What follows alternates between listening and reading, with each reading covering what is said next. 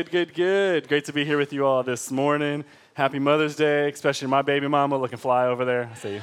What's up? uh, hey, today I am pumped. Uh, sometimes God and His grace just seems to uh, orchestrate the right text at the right time. Mother's Day is a great time to be going over what we're going to go over this morning. So I'm excited to kind of dive in with you guys. We're starting our new summer series in the book of Ephesians. All right, I'm excited. Uh, man, Ephesians is just powerful. And so uh, I'm really, really, really pumped about this text in particular. There's so much here. Uh, I was telling the first gathering, I feel like I could like feel it in my body. Like, you know, like when you drink a Red Bull and you kind of like feel it, you know? That's what it felt like. I drank like a Red Bull and then chased it with a Surge, you know? Y'all remember Surge?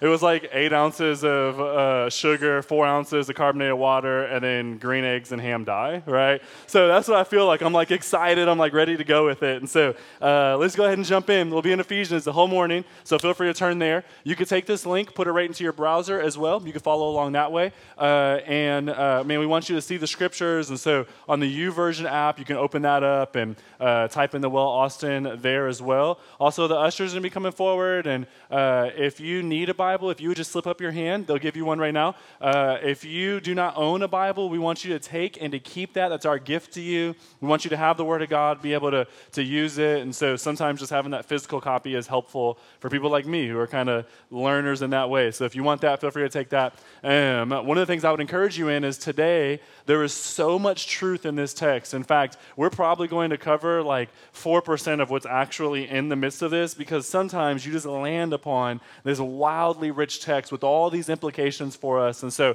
my encouragement to you to be, today would be to look at the scriptures because God may be wanting to speak to you in a way that I will not highlight or draw out, but rather He will speak to you in a different way through the Word of God. So, we want your eyes on the Word that God may be able to speak to us. All right? So, Ephesians is where we will be. Today is the start, so it looks like it's good to start in Ephesians chapter 1, verse 1. You ready? Yeah. says this Paul, an apostle of Christ Jesus by the will of God, to the saints who are in Ephesus and are faithful in Christ Jesus, grace to you and peace from God uh, our Father and the Lord Jesus Christ. I want to give you a little bit of background to this letter and kind of why we're doing this book as a whole, as a body. Uh, Ephesians was written by the Apostle Paul, which we see right here, and it was actually written a few years after he planted uh, the church of Ephesus. Ephesus was this powerhouse church in a lot of ways. So if you're familiar with biblical characters, Paul was the church planter there. Uh, you had Timothy, who was the pastor at Ephesus. You had Aquila and Priscilla, who were uh, members there. You had the Apostle John, who was an elder there. So, like, if you go to their website and type in leadership, like they just have a powerhouse leadership, right? And be like, yeah, Matt Chandler planted us, Tim Keller's our pastor, you know, Priscilla Shirer's there, so is Jen Wilkin. Francis Chan's there too, but he only leads the CG. We don't have enough money to pay him, right? Like that's how Ephesus was, okay? There was all these people that were there, and it was just really, really powerful. And so, uh, because of this, I think uh, Ephesians then becomes a great model for us of what it means to have an identity as a church, because obviously they were doing a lot of really powerful things for the kingdom, but also it's good for us to think about our identity as individuals. And one of my hopes with this series is that we would get to define both our identity as a body, what God is calling us into as a family,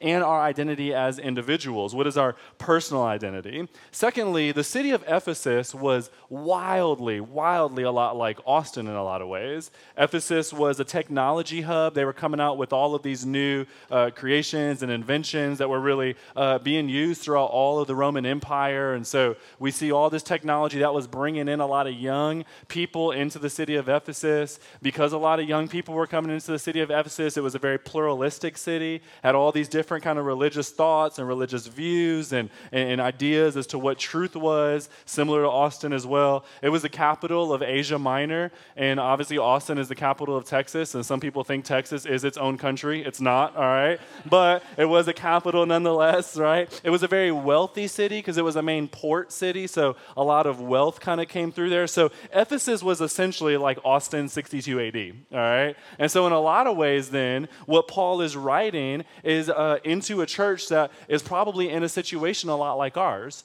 So, as he talks about our identity, as he talks about what it means to be a church, it's actually very poignant for us and great timing is because, man, how do we live in light of this culture? How do we live in light of this society that we're in? What does it look like to be a church that is there amongst a community like that? So, this book is loaded with relevant things for us. I hope we glean a lot from that. Now, what Paul does to begin his letter here is actually extremely beautiful. For starters, Paul did not load his letter on the front end with a bunch of do's and don'ts, right? You tracking with that? Like a bunch of here's what you should do, here's what you shouldn't do. He actually layers the first several sections with all of these uh, deep biblical, beautiful, gospel rich text in which he layers out all of the wonders, all of the majesty of the gospel over and over and over and over again. The good news of the life, death, burial, resurrection of Jesus, and the implications that that has for us as believers of God. So then we too, rather than starting off with, here's how you should live for Christ or here's how you should live in light of Christ, it would be wise of us to also layer in our own souls and in our own hearts all of these gospel truths and to allow them to plant deep, that that would be the, the way in which we actually live out in light of the gospel, to, to motivate us, to compel us to love our God, won't come from a list of do's and don'ts. It will come from our understanding of the gospel and our love for what Jesus has done for us. The gospel received and understood, understood should be primary. That's what I'm trying to say here. It should be primary in our hearts, primary in our minds, primary in our actions. The gospel received and the gospel understood understood or dwelled on. Because remember, Paul is writing to believers. It says to the saints who are faithful in Christ, right? And so we actually see this. The hagios is that word, the Greek word for saints, the set apart ones, the, the holy ones. This is who Paul is writing to. He's writing to Timothy and to John and to Priscilla and Aquila, these people who are well familiar with the gospel, who would be able to preach it themselves, and they do preach it themselves. He's writing to these men and women to encourage them in the truth that they already know. So if you already know the gospel, it's not enough just to know the gospel. You have to remind yourself of this truth over and over and over again. And that's how Paul actually starts our letter with all of these wonderful truths. And what he does, even to start it, honestly, is like almost a little bit absurd, okay? And I say that because I say Paul starts off with all these massive theological truths, what we're going to be covering today. And what he does is in verses 3 through 14, he writes all these implications of the gospel, and it's actually all just one really, really, really long sentence, okay? Like 11 verses, that's 212 words of all of these rich, deep theological gospel truths. Now, in the English, I know you're looking, you have periods and paragraphs. That's because they're trying to be nice to you, all right? It's hard to read one sentence that long and be like, what is he talking about, okay? But this is one really, really, really long sentence. And so uh, there's all these glories about uh, uh, who God is within this one really long sentence. And so, firstly, Paul gave me a great uh, biblical implication to continually write long sentences in my emails with a lot of commas, so stop rebuking me. All right? Long sentences are from God, okay? So, because this is one long sentence, I want to read this section as a whole and really just get a full picture of what uh, Paul is talking about here and then kind of chop up what he's doing with this uh, in context. So, Ephesians chapter 1, verse 3 through 14, this one long sentence says this Blessed be the God and Father of our Lord Jesus Christ who has blessed us in Christ with every spiritual blessing in the heavenly places, even as he chose us in him before the foundation of the world, that we should be holy and blameless before him. In love, he predestined us for adoption as sons through Jesus Christ, according to the purpose of his will, to the praise of his glorious grace, with which he has blessed us in the beloved.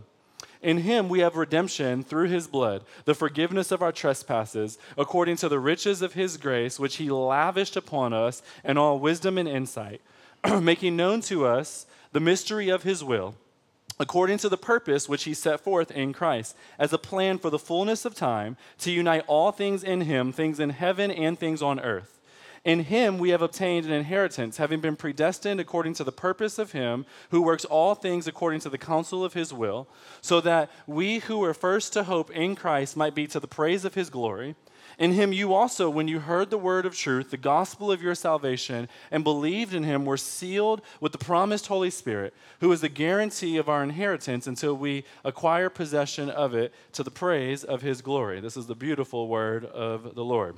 This is very different than our passage last week with Dagon and Ashdod and all the idols, right? Very, very different. And so, where do we begin with this? There's so many truths in the midst of all this. Well, what we want to do today is we want to actually tackle the text in the same way that Paul actually tackled it. What he's doing in this, if you kind of caught glimpse or notice, is that he's given this Trinitarian praise, okay? We as Christians believe in the Trinity. And if you're unfamiliar with that language, what that simply means is that we believe that there is one God, but that he exists in three persons the Father, the Son, and the Holy Spirit. And though in three persons, he is still only one essence, there is one true God. And so, what Paul is doing here is he's layering on this Trinitarian praise and how each of the members of the Trinity has an implication for our salvation. And he's really showing the work that that person did in our salvation. And so, in verses 3 through 6, you get what the Father did. In verses 7 through 10, what the Son did. And in verses 11 through 14, you see what the Holy Spirit does in our salvation. And so, we're going to tackle this text like that as well. And so, if you go to the next slide, we're going to leave this slide up the whole time because we're focusing on the Father's work right now. All right? And so, here's what the Father does in our salvation, in our redemption in Christ. Firstly, if you notice in verse 3, it says, The Father has given us every spiritual blessing. To be honest, I don't really know what every spiritual blessing is, right? But the Greek word every in Greek means every or all. And so you have all spiritual blessing. Every spiritual blessing is actually yours in Christ. I'm not, uh, uh, this is a lot. And Paul actually says, hey, blessed be the God and Father. So he's commanding us to bless God, to make much of God, who has given us every blessing, right? And so we bless he who has blessed us in these abundant, these beautiful ways. What's even more is that these blessings, according to this text, have already been obtained by us who are believers who are in Christ. We may not be in actual possession of it yet, but the has there means that something has already happened, right? He has blessed you. This is a past tense. If you are a believer, you have already received the blessing of God. It has been delivered over to you. And so he may not have Amazon Prime delivery where it gets to you in two days, right? But it is on its way, right? It is being delivered, and some of it you have received some of it you are still receiving. Some of it we will receive when we are with Him for eternity. But you already have in possession every spiritual blessing is fully yours if you are in Christ Jesus. Despite your works and despite your own perceived value, we have these blessings. This is good news. Amen. Why is that, right? Because in uh, the Father and His abundant grace, the text says that He chose us before the foundation of the world. He predestined us, right?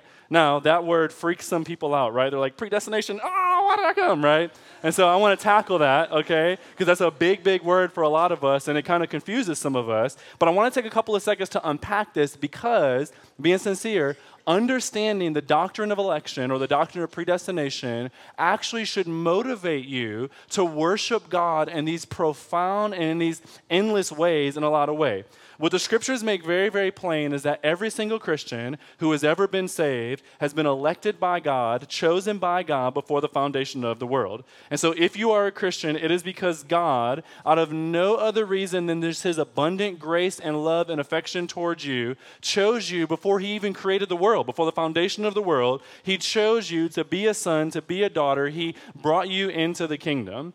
However, at the exact same time, you had the responsibility to respond to that call of God in your life. In fact, in verse 13, even in this heavy laden gospel text, right? I just want to read verse 13 again. It says, In him you also, when you heard the word of truth, the gospel of your salvation, and believed in him, this is our responsibility in a lot of ways, right? In fact, election is mentioned 27 times throughout the whole entire New Testament. So it's not a doctrine that we can ignore or just say, oh, something else is happening here, okay? Yet within almost every one of these mentionings of election, we also see the responsibility of human will colliding at the exact same time.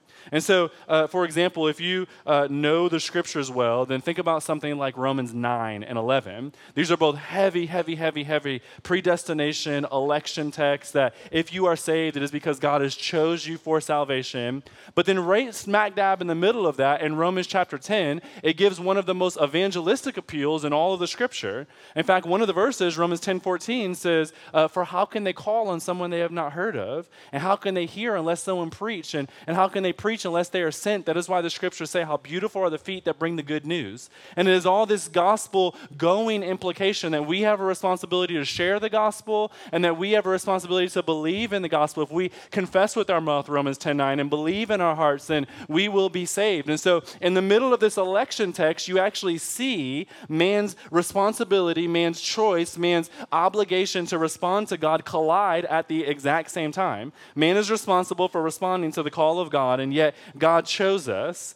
In fact, the scriptures say that you were dead before you came to Christ. You were dead, right? You did not, were not able to make a conscious decision because consciousness is with aliveness, and if you are dead, you have no consciousness, right? So there is an inability for you to actually even make a decision. So the scriptures say that the Holy Spirit came into your heart, regenerated your heart, gave you the gift of faith, and then you were able to respond to God. So even our faith is a gift that has been given to us by God. You have been chosen by Him. Yet at the exact same time, in God choosing you, He did not therefore reject others, but rather they reject the gospel because anyone who calls on the name of the Lord Lord can and will be saved. And so the gospel is open for all of us. And so what you see is there's this decision we have to make, there's this election by God. There are these two worlds that are colliding. And what seems to be a conundrum to us is not a conundrum to God. He actually is totally uh, at ease for being able to reconcile both those truths at the same time.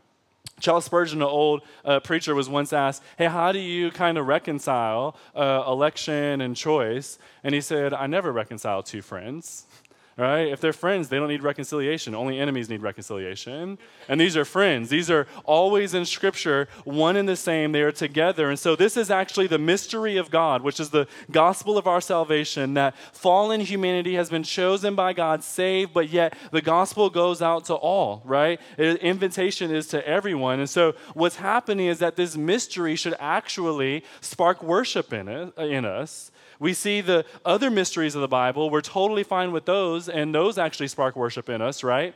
Like when I said the Trinity a second ago, nobody was like, the Trinity, what? Right?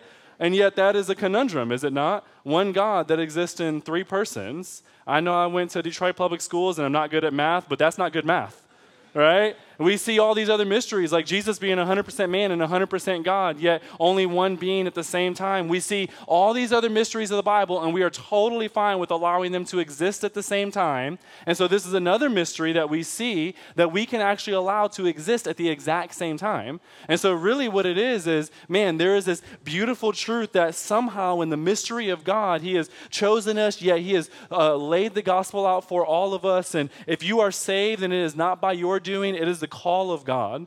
How do these two things fit together? It's the mystery, right? But Scripture always lays them out side by side. And so either the biblical writers were not very smart, straight up, right? Or they were hitting on something that's kind of mysterious. And because the sentence structure and all the language Paul uses, I'm assuming he's actually a pretty smart dude, right? And he would see his own contradiction in his own letters if he were recognizing this. So we're just going to assume they're pretty smart. So I'm going to go ahead and lean onto the latter. This is a mystery of God.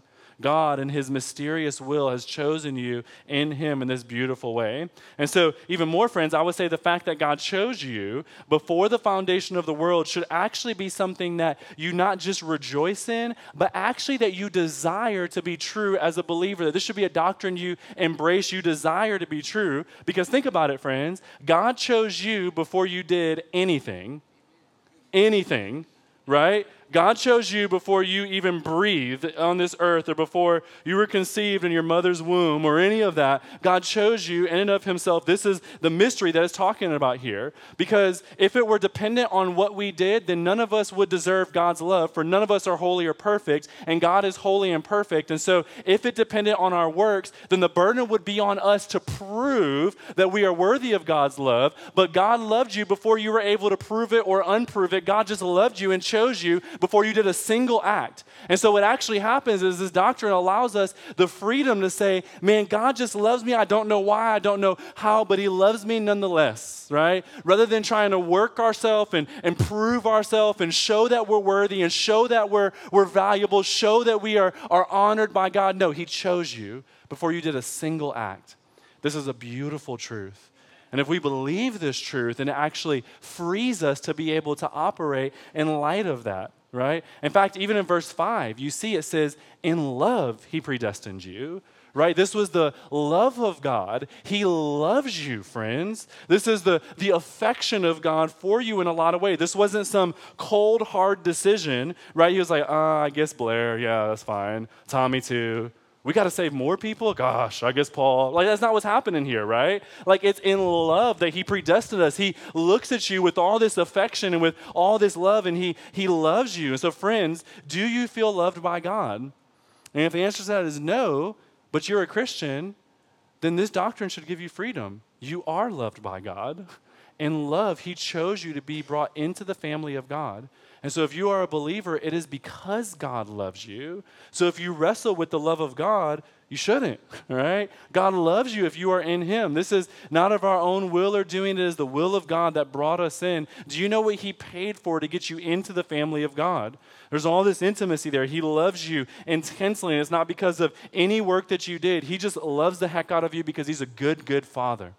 Just like a good, good father would love their son even before their son was born, would love their daughter even before they were born. This is how the love of the Father is for you, and He invited you into the family. Listen, friends, we say this a lot, but God loves you.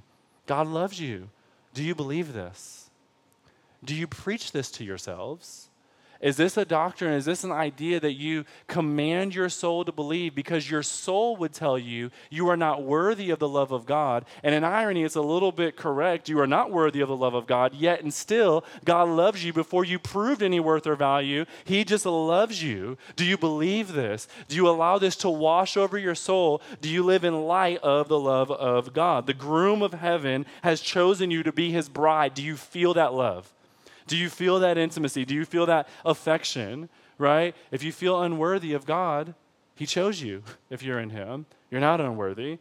In fact, if you're a, a, Christian, right, how can you have any more worth? In fact, if you're feeling unworthy of God and you kind of live in light of that unworthiness, it's actually a backwards attack on the will of God because you're saying his choice was wrong. He shouldn't have chose you, right? You're not worthy enough. You're not good enough. You're not, and it's actually an attack on his choice. And listen, friends, God does not make mistakes. Straight up. So if he chose you, it's because he knew what he was doing. He made the right decision. And so I don't care what your sin's telling you today. I don't care what the enemy's telling you today. I don't care what the world is telling you today. This text says if you are in him, you are loved by God. And if you are loved by God, you can live in light of that love. It can free you up in all these ways because it is not dependent on what you do, but it is dependent on who He is. And His glorious grace has overwhelmed us that we would know Him and enter into this family. No longer are you having to try to prove yourself valuable in all these different ways, but you can rest in the doctrine of this love. And if you don't know God the Father, you don't have a relationship with Jesus, if you're wrestling with the faith or you know that you're not a Christian, man, maybe even this is the love of God to somehow get you into this elementary school room on Mother's Day and hear about the love that God has for you. And maybe even now the Holy Spirit is sparking in your heart, man, I love you. I want you to be on my team. And listen, friends, that would be Him choosing you before the foundation of the world, orchestrating your life at the perfect time to hear the gospel of God and to respond to that call. All of us have an invitation to enter in to the family of God. If you're in, He loves you. Do you believe that? God loves you. God loves you. Do you preach this truth to yourself, right? He did not just save you, though, the text says, for salvation only, right? The text actually says, in love, he predestined you for adoption as sons. So he did not just save you just to kind of bring you into the family, but he brought you into the eternal family of God. God has been building for the past thousands and thousands of years this family of God filled with all these different brothers and sisters of all these different nationalities and ethnicities and of all these different tribes and cultures and all these different time periods. God is bringing together, orchestrating the family of God. He's brought you in to be a son of the Most High God. This is beautiful, friends, because he did not just bring you on to Team Jesus just to bring you onto Team Jesus. He brought you in to be a son and a daughter of the King. He brought you in for sonship. This is where He adopted you into. In fact, Clinton Arnold, who's a theologian and a commentator, he says this Under Roman law, an adopted child acquired all of the legal rights of the natural born child and was released from the control of his natural father. The child also received the adopting parent's family name and a share in the status of the new family. Well, hello, right? You are no longer a slave to sin. You are no longer in your old nature. Why? Because that man has died and you have resurrected with Christ our King. You are no longer a child of wrath, as Ephesians 2 would call it, or you are no longer a son of Satan, as Jesus would speak to the Pharisees. You have exited out of the death that was due to all of us and you have entered into the very family of God. Your last name is now God's last name. You are His.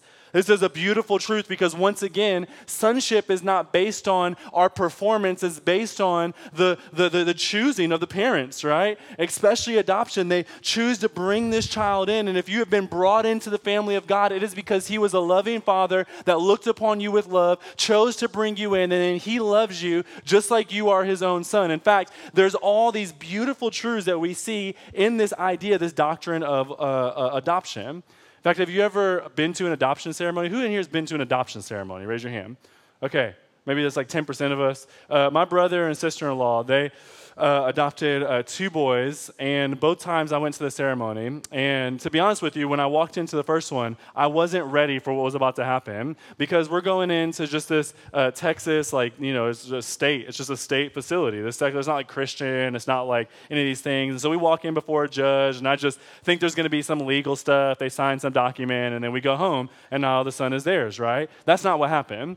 Okay, we're sitting there before this judge, and he starts using all of this covenantal language and all of this beautiful language about what adoption is and what it means for uh, David and Karina, my, my, my brother and sister in law, what it means for them to be adopted parents and what it meant for their sons to be adopted into their family and all of this language. It felt like I was sitting through wedding vows more than just some sort of like legal procedure right? And as I was sitting there, I like wasn't ready for it, and your boy was a hot mess, right? like I just started like weeping because I was thinking about all of this beautiful language, you know? And so this week, as I was prepping the sermon looking at adoption, I was in a coffee shop and I was like, man, I wonder what those vows are. Like I don't remember the exact language, so I went on YouTube and typed in like, you know, adoption ceremonies and stuff like that. And your boy was a hot mess again, right? And I'm sitting there and I realized at one point I wasn't just like tearing up, like I was like like snot crying, okay? Like I was really crying, right? And I was like, man, this is so, so beautiful.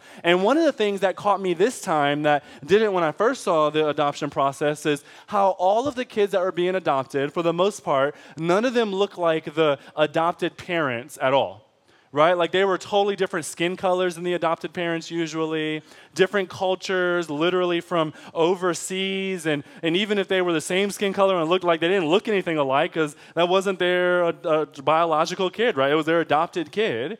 And so you sit here through these vows and you begin to hear these things that the judge is saying, like, will you vow to love this kid like, like you carried them for nine months, like you were the one that birthed them? Will you bring them into the family, give them your last name? This is not just an 18 year process. Once they become adults, they're still your kids. Will you write them into your will? Will you, if you have biological children, love them the exact same? And there was all of this covenantal language and this I do, I do, I do. And man, I was a hot mess because as you think about it, this is what the Father has done for us. In fact, the doctrine of adoption should really blow our minds away because if you know the love that the Father has for the Son, which by the way is eternal, it existed from eternity past, God has always loved the Son. This is the same type of love He gives you because He loves you like He loves His own Son. You are loved the way Jesus is loved by the Father. You are loved, friends. You have been adopted into the family of God. This is a wonderful truth.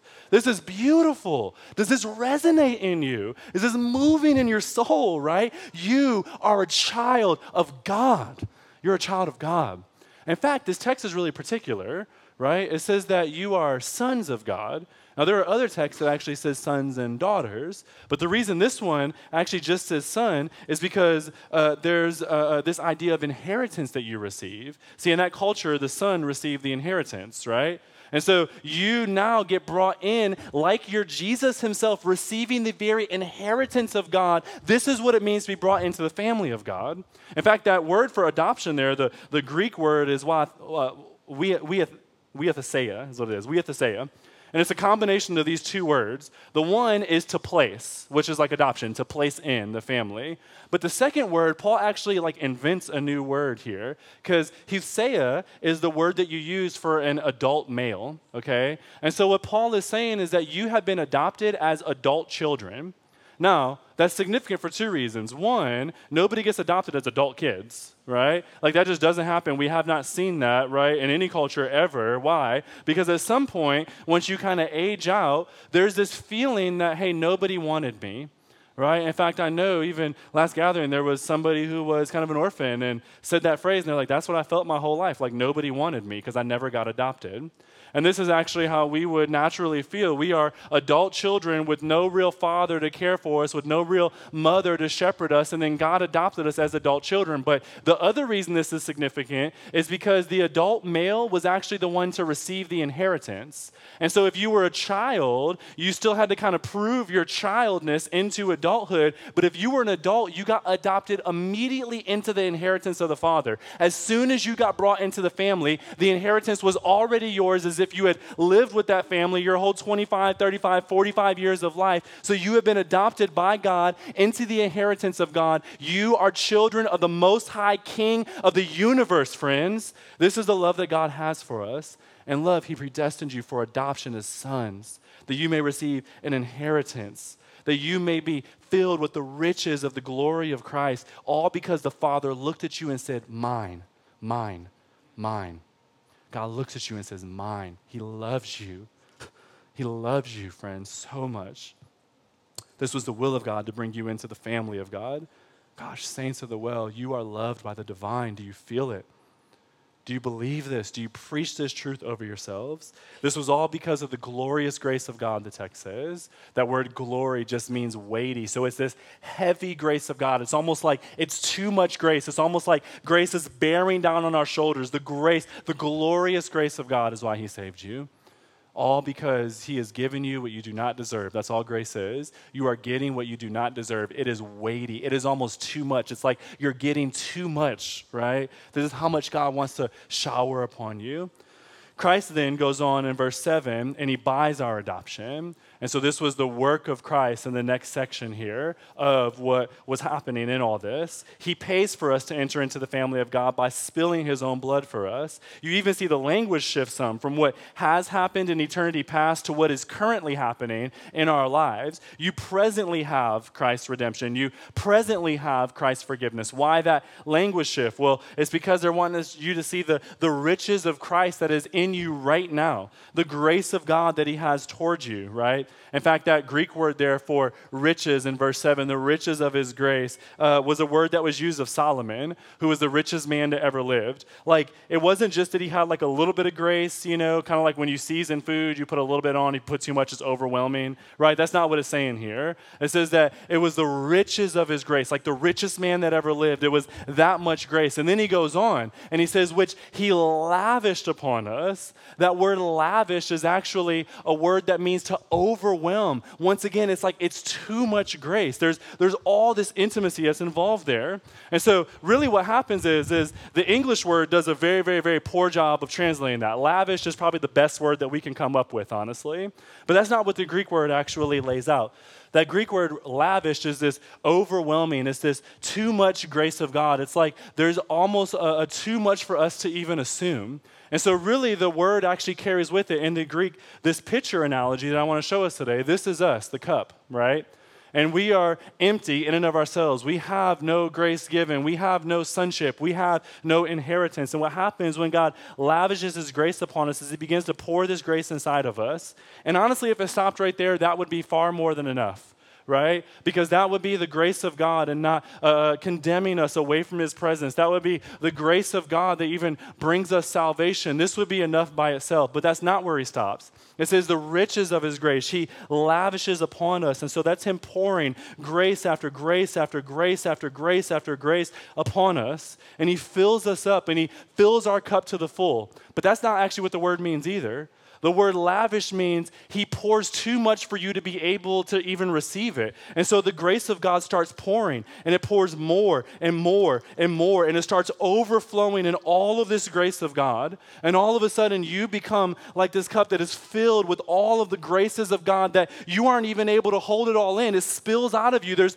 too much grace. We can't even understand how much grace has been given to us by the Father. This is what that word lavish means. God has lavished you with things that you do not not deserve, even more than what you are able to assume. This is how much God loves you. This is how much He pours His grace out upon you. In fact, probably a better analogy would be to take this cup and to put it in the middle of the ocean with all the water that is around it. And the cup begins to be so small in the midst of all that water, you almost forget the cup even exists in the first place. That's how you are. You are drowning in the ocean of His grace, friends over and over and over again. The grace of God pouring out in our lives, right? This is this beautiful truth. What happens in the grace of God lavishing upon us is it's not like this water bottle where God becomes empty, right? Except I kept a little bit in case my throat gets dry and I need to drink some, all right? That's not what this is like, right? Like it actually is the heavens opening up and grace just keeps pouring in and keeps pouring in and keeps pouring in and it never stops pouring. And that will be your eternity.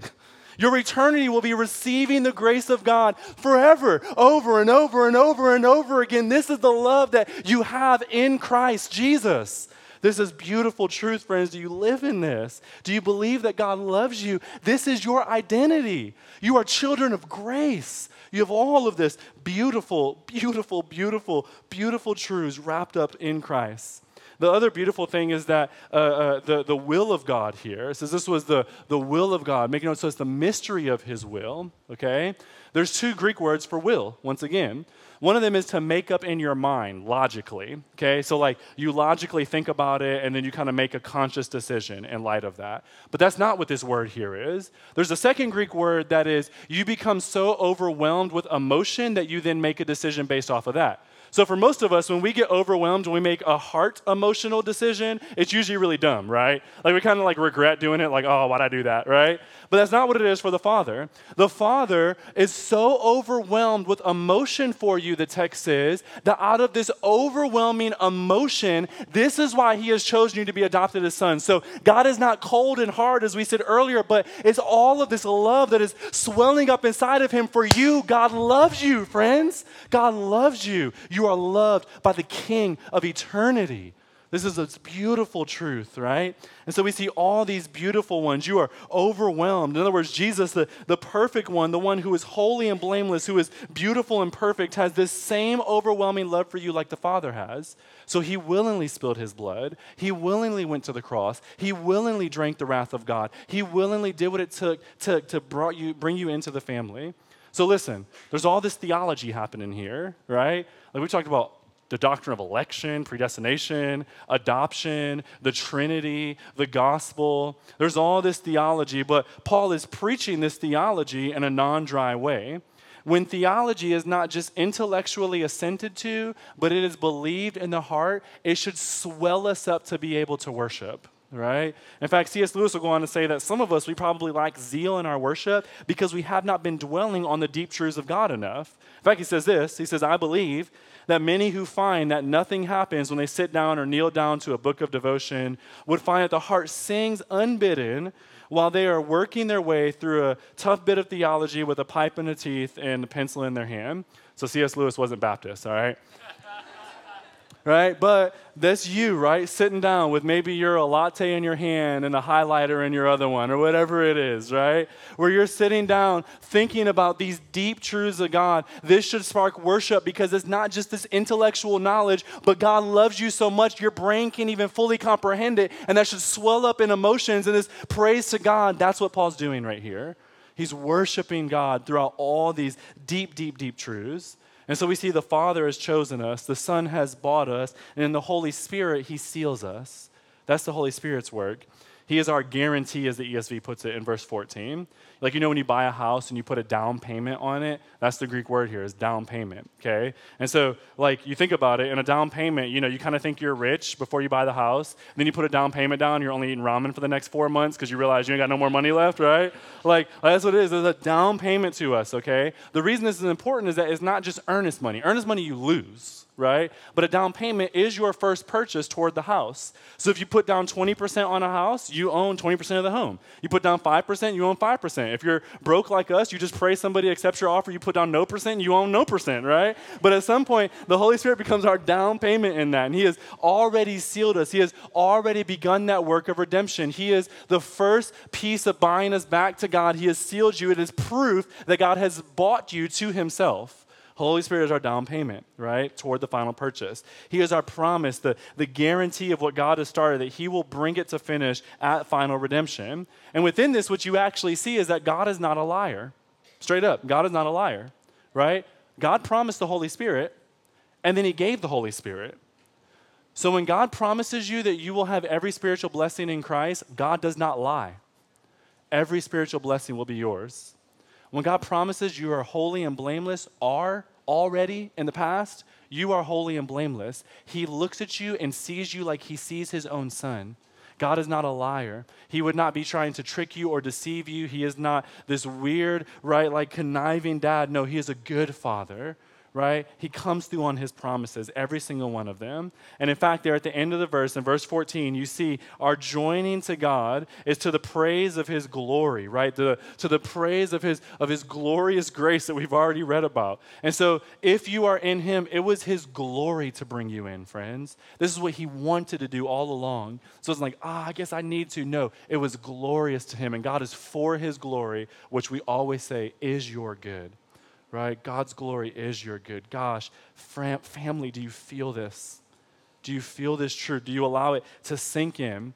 In fact, I want to go to the next slide real quick. This is what this text lays out for all the promises that we have of Christ. Because of Christ, you get every spiritual blessing. You get holiness, blamelessness, adoption as sons, glorious grace, redemption through his blood, the forgiveness of sins, knowledge of his mysterious will, and inheritance in the Holy Spirit. This is all from one sentence. Hello. Right?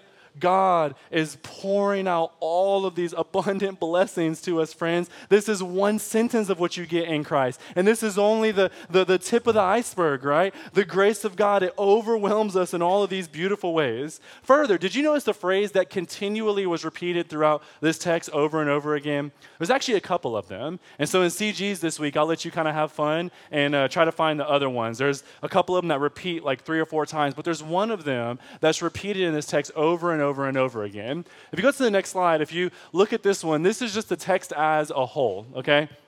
I know you can't really see it, that's fine, all right? This is the whole section that we just read. Now, if you go to the next slide, this is what is happening over and over and over again in Christ, in Him, in the beloved, in Him, in Christ, in Him, over and over and over and over again. All of these truths are ours. Why? Because of us being in Christ. In fact, 11 times in just these few verses, it says in Christ over and over and over and over and over and over again, right? And so we get all of these blessings. Go to the next slide. We get all of these things because we are in Christ. If you are in Christ, this is all yours, right? And do you, do you taste it? Do you see it? Do you feel it? The gospel, friends. This is why we can know this to be true. How do we know this? How can we believe this truth? Well, if you are in Him, He already proved it to you on the cross, right? See, Jesus, He received every spiritual curse that you may receive every spiritual blessing. You know, cursed is anyone who hangs on a tree, Galatians says right? Christ actually became sin that you may be holy and blameless. The Holy One became sin that you who are sinners may now be holy in Him, right? The Father turned the face away from the Son. Why? So that He may turn His face towards you. He should have turned His face away from you for eternity, but rather He turned the face away from the Son that you may be adopted in. You have received glorious grace because Jesus Christ drank the wrath of God. And on and on and on and on you see the gospel screaming screams out at us that all of these are yours because if you are in Christ, He has paid the opposite for you. He has brought you in to be adopted into the family of God. It is because of Jesus we get these truths. And this is why we worship Him. And this is why Paul exalts Jesus. This is why he starts the letter like this.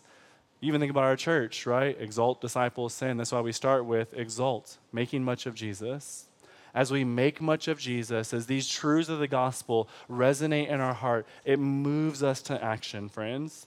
And then, verse 13, as we hear these truths, and we respond to them, then we can live in light of these truths and live our lives out with the beauty of this, knowing that one day we will be sons of the Most High God forever, that we will be princes and princesses in the kingdom of God, ready to rule and reign with Him, that we will get a new name as we have already been given a, a new last name, to use that analogy, brought into the family of God, all because of Jesus Christ, the beloved one.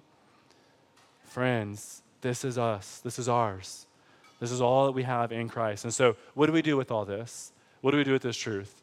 Well, it's really, really simple, friends. There are just two simple truths, I would say. One of them is we worship.